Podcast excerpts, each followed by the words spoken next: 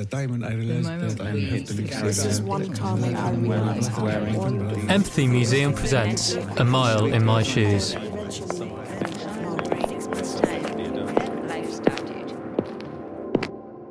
These shoes are a pair of black high heeled wedges. They have a black strap going across the ankle and have gold sequins all up the heel. They look like they would be worn with a really smart dress. These shoes belong to Wendy. This is her story. I'm Wendy Ruiza, Miss Africa Perth 2015, also the African Youth Ambassador in Perth, Western Australia. In 2008, we ended up in Perth. I just finished high school. My dreams and aspirations was to become an air hostess because I wanted to travel the world and see different parts of the world and learn about different cultures and meet different people. The people that told me that I was too big to be an air hostess, but pretty much people in my close circle, so my friends, uh, some of my family members, but they said it in a jokingly type of way, but to me, it really stuck to my heart. So I never actually went out to pursue the dream. I never even went out to find out how I can even achieve that dream of becoming an air hostess. I used to suffer from very low self esteem. So everything that people would say to me would have a very huge impact on how I would run my life or what I was capable of doing. So I used to do what people thought I could do, not necessarily what I wanted to do or what I believed that I, I could do. Uh, I found another passion. That passion is a passion for working with people, passion for seeing other people happy, passion for, you know, giving up my time and my energy to ensure that somebody else is happy. This passion that I have for helping people, I actually enrolled in the Bachelor of Social Work. And over the two years that I have been enrolled, I have learned a lot about what it takes to actually be an advocate for other people, to actually stand in the gap for other people who pretty much have no voice. So, for me to be able to offer my services and be an advocate for women refugees, that will be my biggest dream.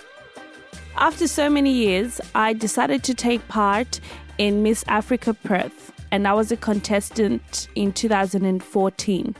I had insecurities because I thought, you know, what are people going to say? Are people going to judge me? Maybe I don't fit the criteria to be um, part of this. Um, so it took me a very long time to actually be part of Miss Africa Perth. Even after I joined, I still had to fight because I felt maybe I wasn't good enough.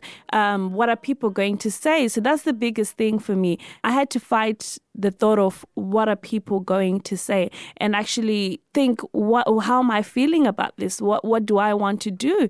Yeah, it took me a very very long time to actually put my head together get over, you know, what people are going to say and just sign up for the competition. And I did. Miss Africa Perth, a lot of people think that it's a beauty pageant. To a certain extent, it is, but then there's different ways that beauty can be expressed. For example, being a nice person, you're expressing a different kind of beauty. The hardest thing for me was trying to fight that, you know, it's not just about body size, it's not about how beautiful a person looks. It's it's about allowing yourself to be part of a movement and just engaging with your community. I had a lot of positive moments, but I also had a very negative experience of which my photo was actually posted on this website, the social media website, and people had the opportunity to comment some people commented good stuff, but then majority of the people said some really harsh things in regards to my size, negative things that people are happy to say on social media. That was the, the, the, the lowest moment for me. It almost brought me to the point of canceling out. It was an amazing night. This was I can't express the way I felt that night.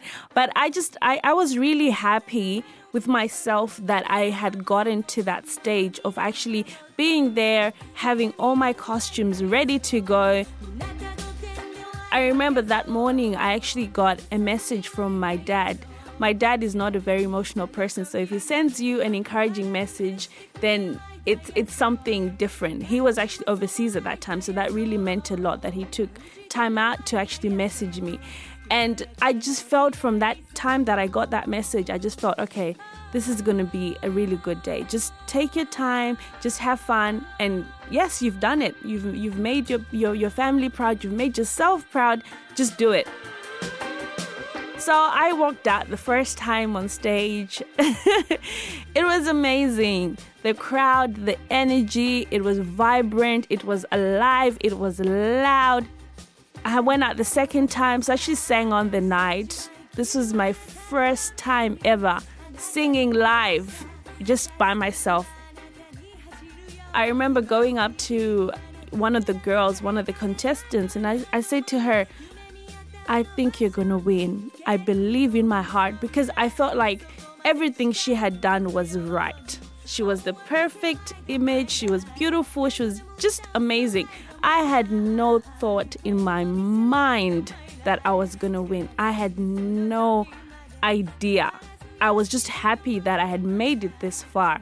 And then to be announced as the winner, uh, I actually cannot remember those few seconds after my name was announced. I cannot remember what happened, but apparently I froze. That's what people tell me. Apparently I froze and then I started crying and I don't even know what happened. It was beyond me, it was beyond my imagination. People would come up to me and they would tell me how amazing I was. A friend of mine told me, You look like an angel. Everything that you did was just flawless. They told me that you just looked so confident. Little did they know I was shaking, I was trembling, I was feeling all sorts of emotions.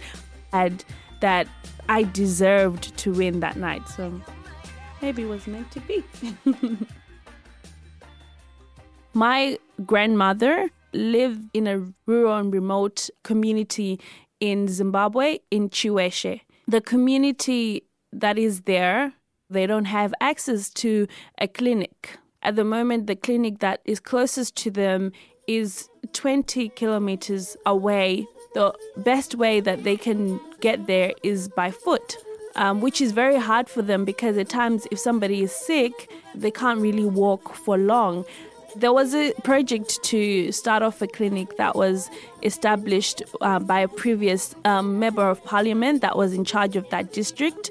So they raised funds and they started the project, but they were not able to complete it because the funds that were raised, the local member of parliament actually used it for his own personal benefits.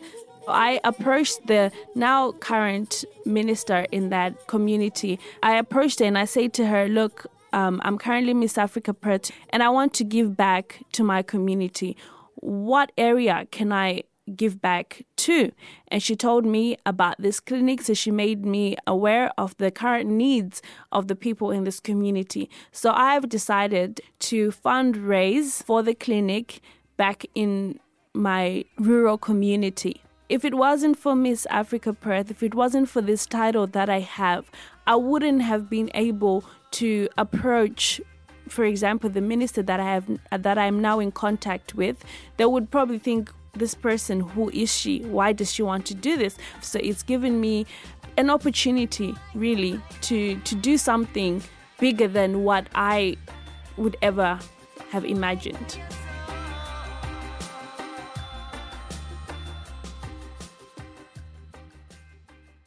Wendy's story was produced by Meri Fatin. Her shoes are part of a growing collection of footwear hosted by the Empathy Museum's A Mile in My Shoes exhibition.